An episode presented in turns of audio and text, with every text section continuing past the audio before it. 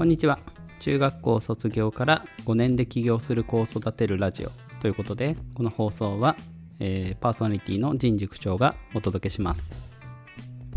えー、今日はね私にとってもちょっと耳の痛い話なんですけど、まあ、過保護っていうことについてちょっと考えていこうと思います、まあ、過保護って、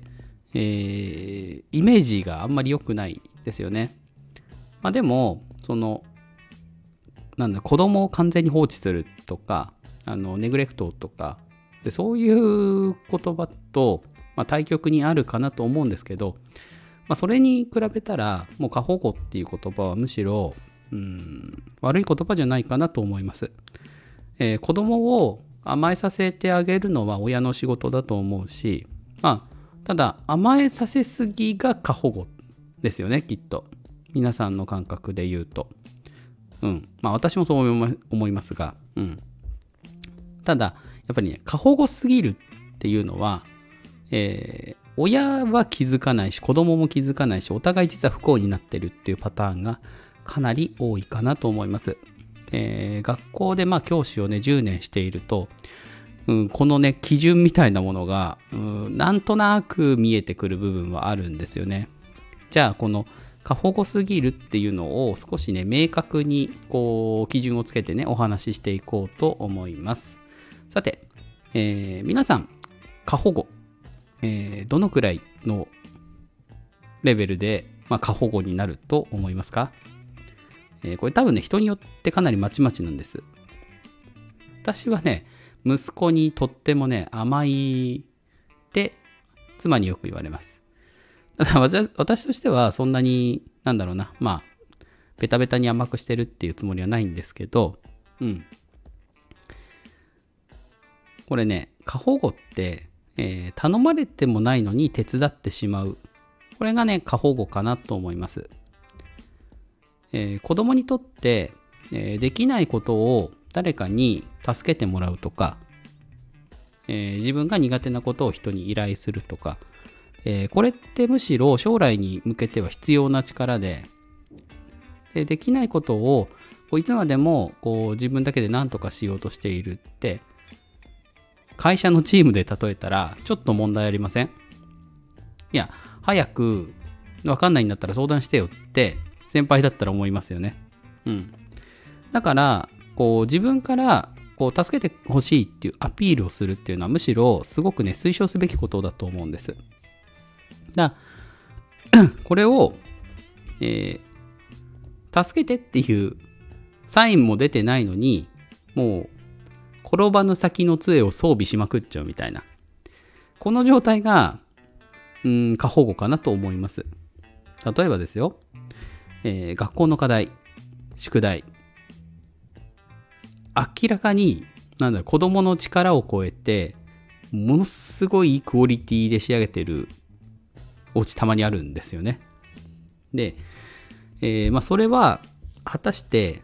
何のためにやってるのかなっていうふうにちょっと思っちゃいますね。学校の課題ってやっぱりその子供が、えー、自分の力でどこまでできるのかっていうのを、まあ、測る意味もあると思うんです。うんまあ、よくあるのが夏休みの、えー、理科の作品展であったりとか、まあ、読書感想文であったりとか、図工であったりとか、まあ、そのあたりにこう子供が望んでいないような親の介入がある場合があるかなと思います。ちょっとね、あの、理科作品展とか図工作品展とかね、あの、すごい上位層になってくると、これは親と親の戦いなんじゃないかっていうふうに思ったことありません、えー、見たことある人は。これ本当に小学1年生が1人で作ったのかなって。まあ、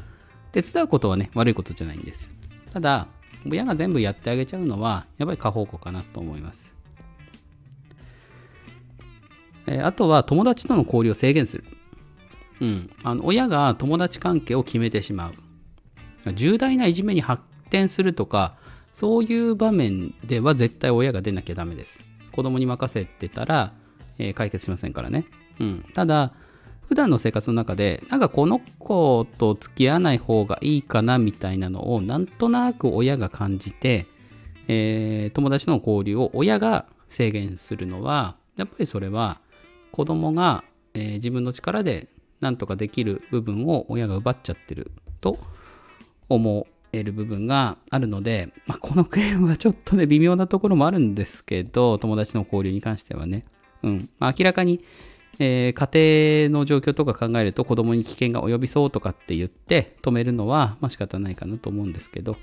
うん。なんとなくなんか、あの子あんまり、うーん、好きじゃないな、みたいな感じでね、お家の人が制限しちゃうのは、うん、やっぱ良くないかなと。うん。自分で、その、良くない人間関係を断ち切るっていう経験も子供には絶対必要です。であとは、子供の失敗をすぐに親が解決してしまうっていうパターン。うん。えー、子供はもう失敗します。えー、ミスします。えー、もう間違いだらけなこともあります。えー、勉強もね。うん。生活面でも。うん。でも、子供の失敗をこう親が失敗した瞬間に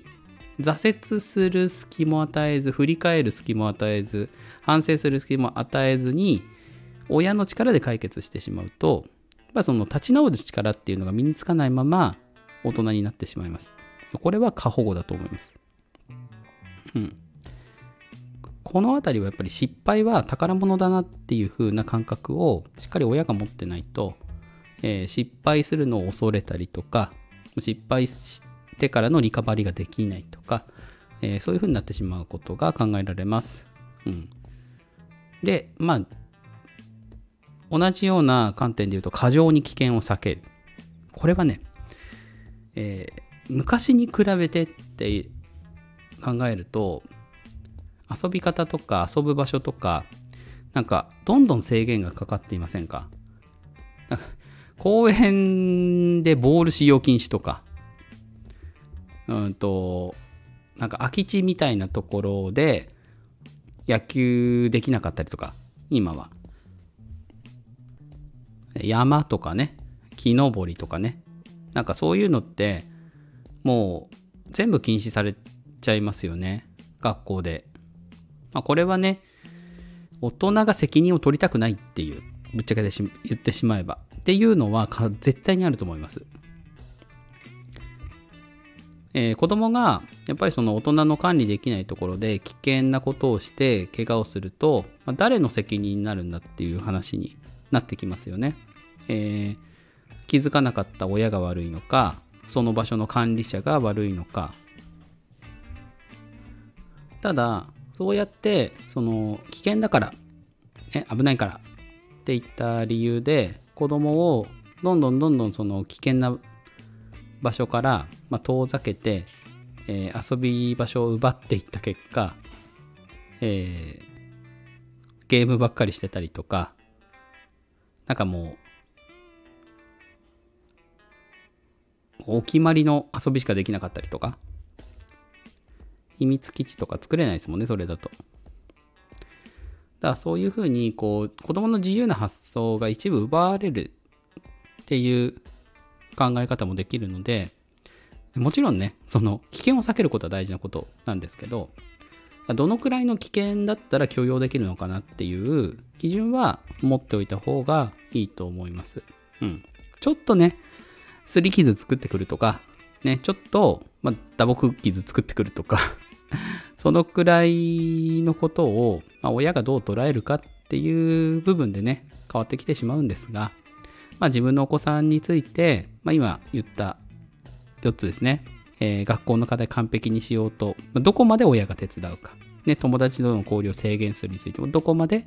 親が友達関係に介入するか、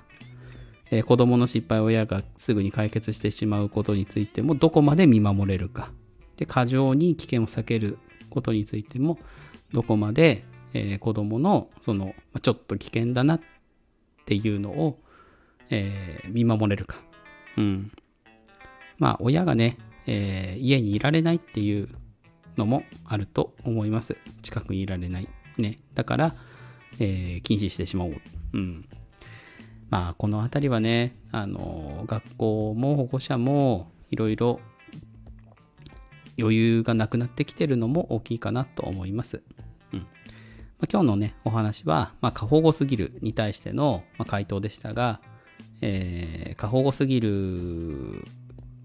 のは、やっぱりその転ばぬ先の杖を装備しまくらせてしまうのが過保護かなと思いますので、えー、ほどほどにできればなと思います。まあ、これについては私もですけどね。さて、えー、今日の放送はここまでです。えー、いいなと思った方は、えー、いいねやコメント、フォローをお願いします。えー、それでは、えー、ちょっと今日10分超えてしまいました。長くなってしまいましたが、これで失礼します。